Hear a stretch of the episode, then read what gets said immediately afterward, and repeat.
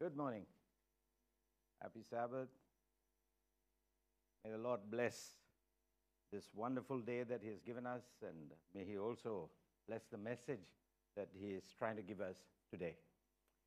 Uh, the fact is that uh, tomorrow is Father's Day, and uh, it's important that we remember this wonderful day because all fathers are important people.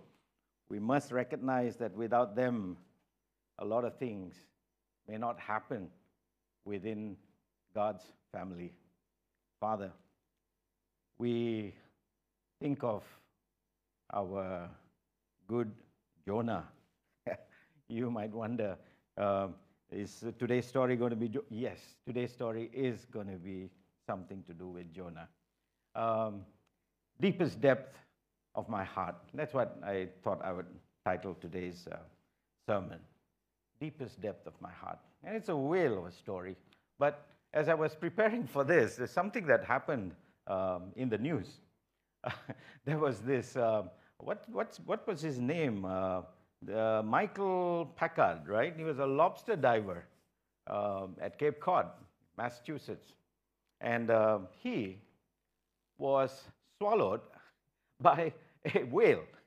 And I thought, God, what's happening here? I've been preparing this and thinking about this for some time, but you know, the Lord provided this, and it's sort of like um, helping me understand, you know, the kind of controversy one would face when you think about a big fish or a whale swallowing a person, you know. And the Jonah story is always full of controversy, actually. A lot of people um, don't actually believe that this could have happened. But you know, you can, you can read here, you know, how people are interpreting this. But as we go in into this story in the book of Jonah in the Bible, we have this knowledge that Jonah from Joppa decides to run away from an errand that the Lord gives him. Something that uh, really must have been, you know, uh, a, a, huge uh, uh, push for him to decide to do a 2,500 mile journey by sea. You know, at that time, this is a difficult thing. It's not every day that you get to uh, go in a ship. And nobody wanted actually to go in a ship because it is a dangerous voyage. The sea is unpredictable. Jonah chooses to do this even though there is danger involved. He wants to go all the way to Tarshish, where there's no God, no temple, and no Ninevites. I'm not going to go deep into the story and tell you the story because I think you know the story. If I did that, probably you're going to, you know, well, curse me perhaps. yeah, because you have heard it so many times. But you know, the veracity of this story is established just by the fact that Christ actually referred to this story and spoke about this that the people of Nineveh will be up at the judgment. And he was talking about this generation. He was saying that they would condemn the generation that was there at the time of Jesus. Now, if it wasn't true, Jesus wouldn't have referred to this. So, we come to the story. I'm not going to tell you the story I told you. We are going to skim through it. God says, Now, arise, go to Nineveh.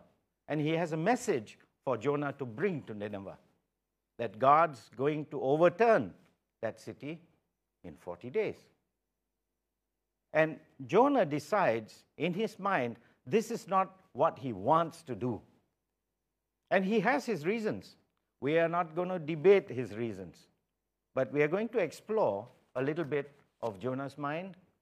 We're going to explore a little bit of the minds of the people that were involved in the story. And so, by verse 3, you find Jonah decides to flee. Yeah? You know, I wonder sometimes. you know, I'm, I'm, I'm, looking at my Bible and uh, I am looking at, for instance, um, Elisha. Yeah? Um, you find he's a prophet. He predicted the famine in Israel. He, he fe- was fed by ravens. He was raised as a, uh, he raised a, a Sidonian uh, widow's son. Uh, he defeated the prophets of Baal, and uh, he ran from Jezebel, uh, prophesied death of Azariah. Okay, and then I look at Elisha, for instance, and then it says he purified bad water. Uh, he cursed the young man, the bear killed them, yeah. And then he aided Israel in the defeat of Moab, uh, provided the widow with oil, and then he raised a Shunammite woman's son. You know, yeah, yeah, yeah. But it's difficult to relate to what our Elijah or Elisha or Jeremiah, the weeping prophet, you know, it's difficult. But when it comes to Jonah, down to earth guy. we can so easily relate to him. There's an angry fellow, pouting, um, a little bit suicidal, maybe, yeah, but very easy to identify with. Yeah. So here we are. Jonah decides to run. And of course, he's on that ship. He pays the fare. He gets into the ship, goes down into the hold, and, you know, he decides to sleep. And he has this deep sleep. And while he's sleeping, the ship moves, gets out of port, and what you end up is that the Lord decides to stop Jonah. And so you have a wind that comes up, builds into a storm, and the sailors, oh, we have to talk about these sailors for sure. Because, you know, these eh, nobody puts a novice on a 2,500 mile journey, especially at a time, you know, when it was, you know, sail ships, depending on the wind and depending on the expertise of these men to bring the ship across. So nobody puts a novice on a ship, not at this time. So here you have these veteran sailors the storm is so bad, they decide that they're going to take all the stuff in the hold and they are throwing it all out so that they could lighten the boat. And so you have Jonah sleeping. And they're all praying. Who's praying? All these other people, all these veteran sailors, they are, they are approaching their own gods. They are praying to this god and to that god and whatever. Save us. And so you have the situation where the person in charge goes down to the hole to check, perhaps, whether all the stuff has been emptied, and they see, here's this man sleeping. Wake up. Pray to your God. Maybe there's a chance that we might escape this. Pray to your God. Note the point, yeah. Note the point, because I think it's an important point. So, the sailors decide they will cast lots, and when they do cast lots, it ends up that Jonah is the cause of this great storm. And so Jonah has already told them that uh, he escaped. He's escaping, fleeing from the Lord. And when they ask him what they should do, note the point again. Jonah says, Throw me overboard, throw me out into the sea. We don't see the sailors doing that. Yeah, we don't see the sailors doing that. Immediately, uh, they, they, they are trying, they're, they're trying to row back, you know. I really am uh, concerned because Jonah could have very easily said, um, Guys, I'm the one that's at fault. Let me pray to my God let me repent of what I have done. Let me tell God that this was the wrong thing for me to do. You realize that Jonah doesn't do that. Jonah prefers to die as compared to approaching God to ask Him for forgiveness. He's not looking to try in any way to make his decision any smaller than it is. You know, the decision to run from God. Well, the thing is, our good uh, Michael Packard in uh, Cape Cod was swallowed by a whale. He just happened to be at the wrong place at the wrong time. Um, and you know, the fact that a whale opens its mouth some 90 degrees and it just goes out whooshing in the water and then slams shut with everything that it has in front of it in the mouth. And then it chooses what it wants and what it doesn't want. It spits out, and it chose to spit out Michael Packard. Well, he came out with injuries because it wasn't a place that was accommodating enough for, his, for the size of his body. We are told in the story that um, God provided a big fish because the men had no choice because when they rowed double hard to try get back, it turns out that the storm got worse. God wasn't too happy with that decision. Anyway, it ends up because of Jonah's unrepentant heart and his choice to be thrown overboard, God had to do something to save him. Sometimes it's like that with us, aren't we? You know, we, we, we've made our decisions. We have got everything pat, you know, and we don't want to shift too much. We have our beliefs that are so strong in our mind that sometimes we don't have the flexibility to allow for God or allow for anyone for that matter to bring about anything that will change that decision. And so you have the situation. The sailors, after praying and saying, God, don't hold this against us, they throw him out into the water. And Jonah, the Bible says, was picked up. Rather, it says, the Lord provided a great fish to swallow Jonah. And Jonah was inside the fish three days, three nights. I, I, I suspect that uh, that great fish might have been Leviathan. You know, the Bible talks about the Leviathan, a very huge sea creature. A fish, perhaps. I don't know. It doesn't tell me exactly what it is, but I believe God would have commanded the Leviathan to come and just pick this man up. And Jonah spends three days, three nights in there. Michael Packard couldn't have spent three days, three nights in that whale's mouth. It's impossible. Uh, it was too small, it was too crammed. Yeah? But this is a story. And you know what? Jesus certifies this story as true. Then we come to the second chapter of Jonah. Here you find, I'm, I'm reading through this prayer and I'm thinking, you know, Jonah has, you know, a change of heart perhaps, you know, now that he's in the fish. And uh, here you find this whole thing in my distress. I called to the Lord, and He answered me from the depth of the grave. I called for help. And so, you know, if I can count this, there's at least about 15 I's and my's, and wow. Very urgent message, very urgent prayer, a frantic one, a desperate one, and very selfish one too because it's all about him and nothing else. I guess that's what mattered because I presume maybe he wants to live. I wonder why. I wonder why he decided that they should throw him overboard if he wanted to live that much.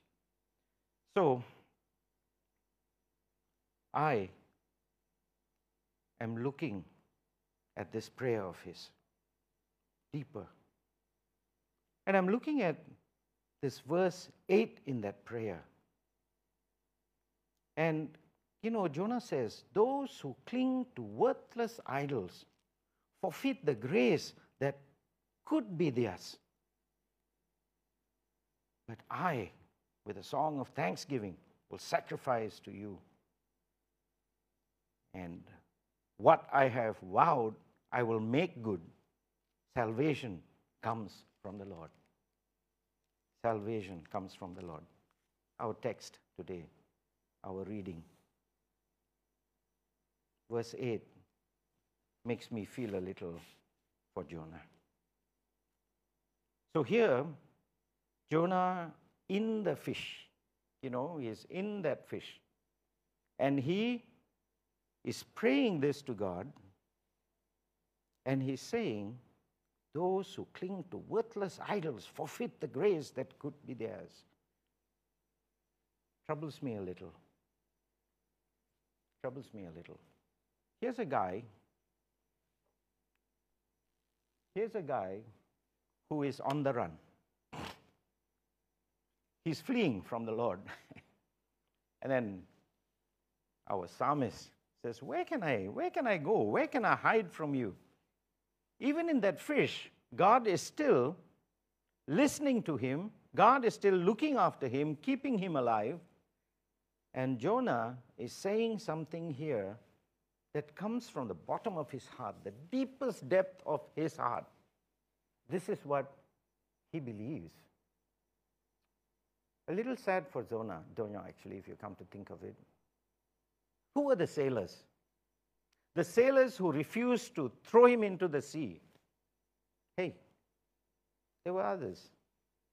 They were not God's people, so to speak. There were others. And they were worshipping idols and so forth. But God loves them as much as he loves Jonah. That's the reality that Jonah is missing here. And these were the people that were really tooting for Jonah, looking for him, looking after him.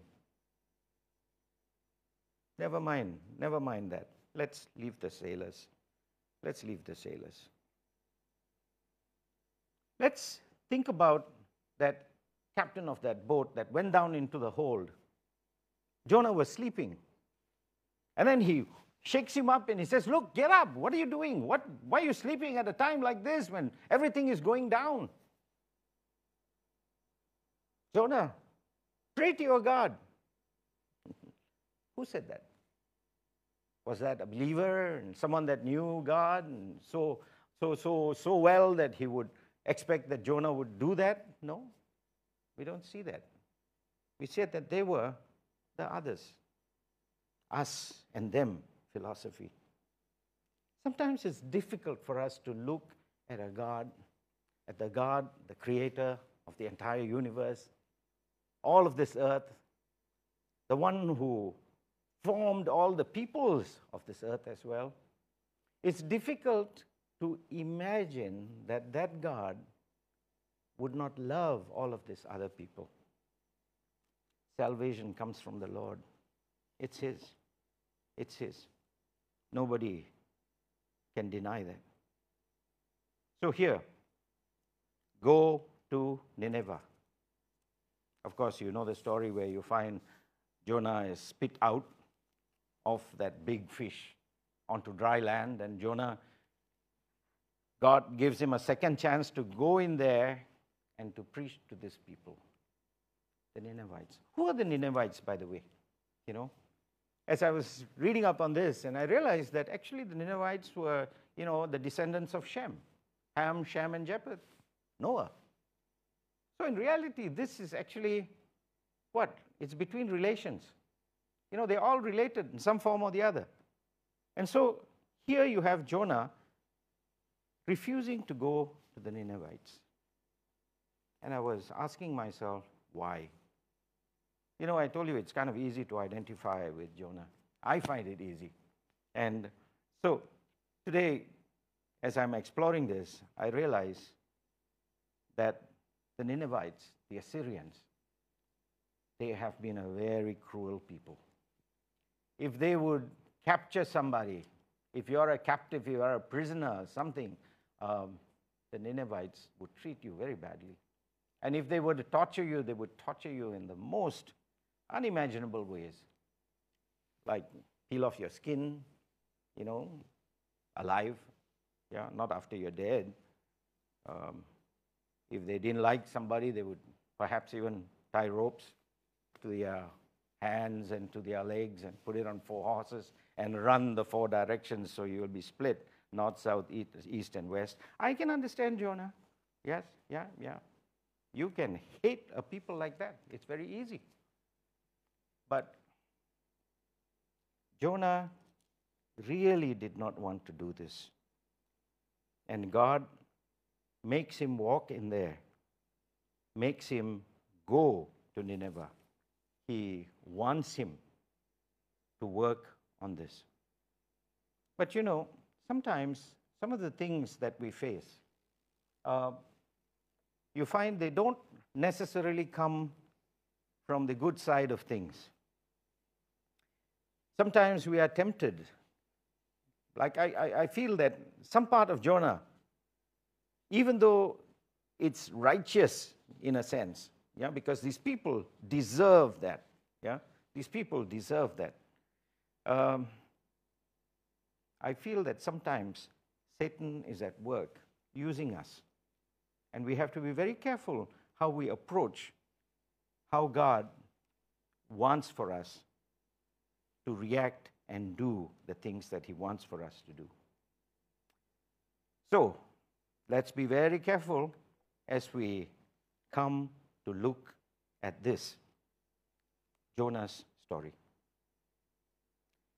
Well, Jonah walks in into Nineveh. One day's journey, and he begins his preaching, and he says, 40 days, and you will be overturned. This whole country, this dynasty, it's all going to be destroyed. 40 days. and you know what? It wasn't like a half an hour message or a one hour message. I'm ashamed. he, he just said these things and he went on through that country. Three days' journey. And in the process, you know what? The people changed. Their hearts were changed. The deepest depth of their hearts was touched by God. So it makes me wonder whether this was because God touched them, or whether it was Jonah preached this in such a way that they, they I mean, they, they, they were scared and they did whatever was required in the process. Of course, when you go back to the text in Matthew where Jesus is talking about it, he attributes this success to Jonah. Jonah preached. But here, the Ninevites believed God. You know, they believed that this message was coming from the Lord, from God Himself. And so they decided they would obey.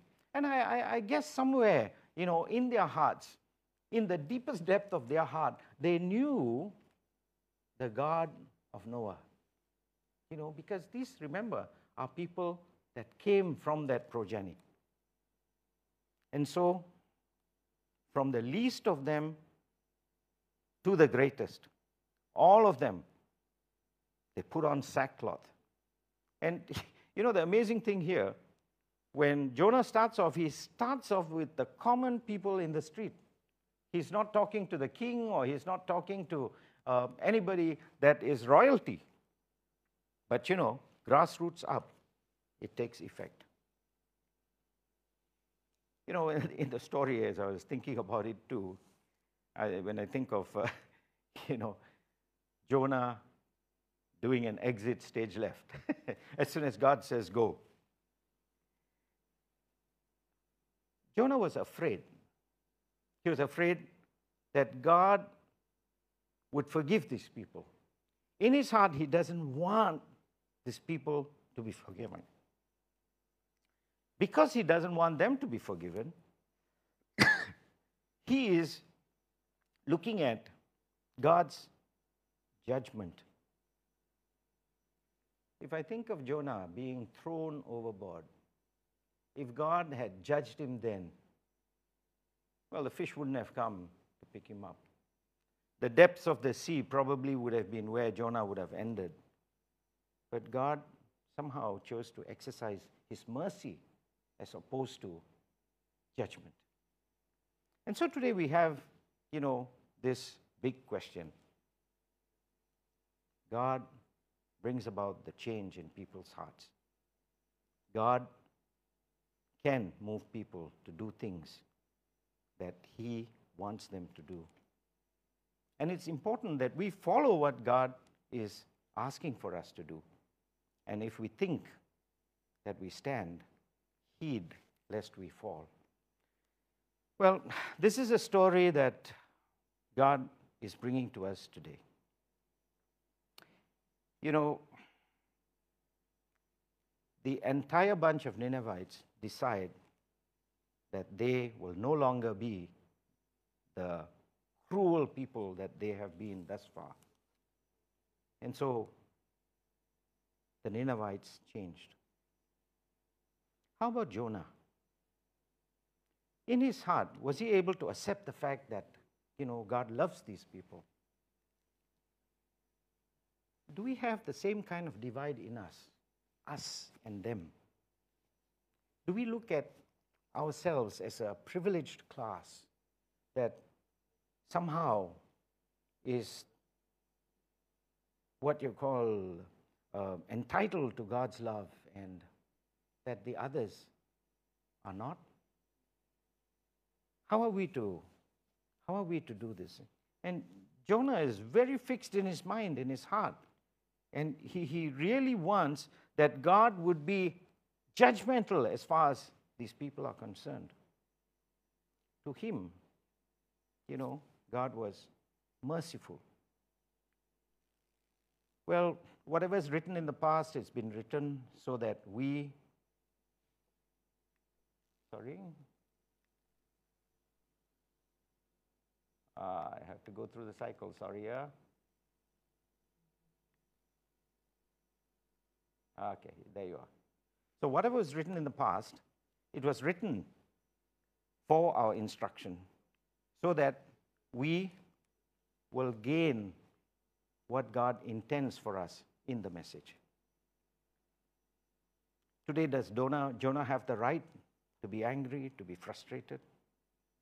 I guess in a sense, he does. Because, you know, if you think about how bad the Ninevites have been, the Assyrians have been, um, Jonah has every reason to feel angry. Every reason. But when it comes to God, when it comes to God, God is trying to teach Jonah a lesson. He's trying to teach us a lesson. You know, that storm that comes by, the wind, you know, the, the, the, the waves, the fish, the worm, you know, that vine that grows up. You know the story, so I'm not going to go into the details of that story because we should finish quickly now. Time's running. All of that, everything that God did was to try teach Jonah that lesson that lesson of love. That, you know, at the end of the day, God is a God who loves, He's the God of mercy. There's a time for judgment, no doubts about that. There's a time for judgment. But the time is not now. And I'm glad it's not now because I need all the mercy I can get because, you know, I know for sure that my life isn't everything that it should be. I don't know about you. I don't know about you. You know, uh, we, uh, we were just doing the Sabbath school lesson just now, and you know, um, somehow the topic turned around to how so few people actually want to do God's work. When God calls, what do we do? When the pastor calls, what do we do? When the nominating committee, which shouldn't be too far away, it should be happening sometime now, yeah, uh, where the nominating committee is being formed and they would approach people to take on responsibilities, things that God wants done for His church. What do we do? We say no.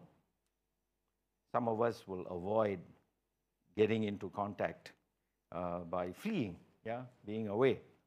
But yeah, let's think about those things because these are real feelings, these are real people, and these, this story is a real story. God leaves it open ended. I guess there's a reason for that. And the reason could be that you and I need to think about this story. You and I have to bring an end to the story. It lives on in our lives. I don't know where we will go, but I know this one thing. In the deepest depth of my heart, I know that salvation belongs to the Lord. May the Lord add his blessings to our message this morning. God bless.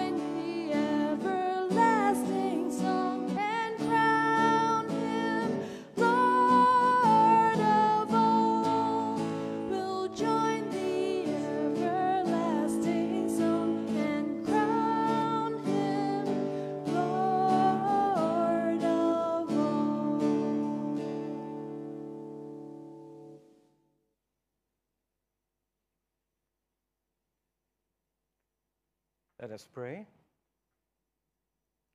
Gracious Father in heaven, we thank you, Lord, that you are with us, that you're patient enough, Lord, that you have all the attributes that, dear Father, make you our Father.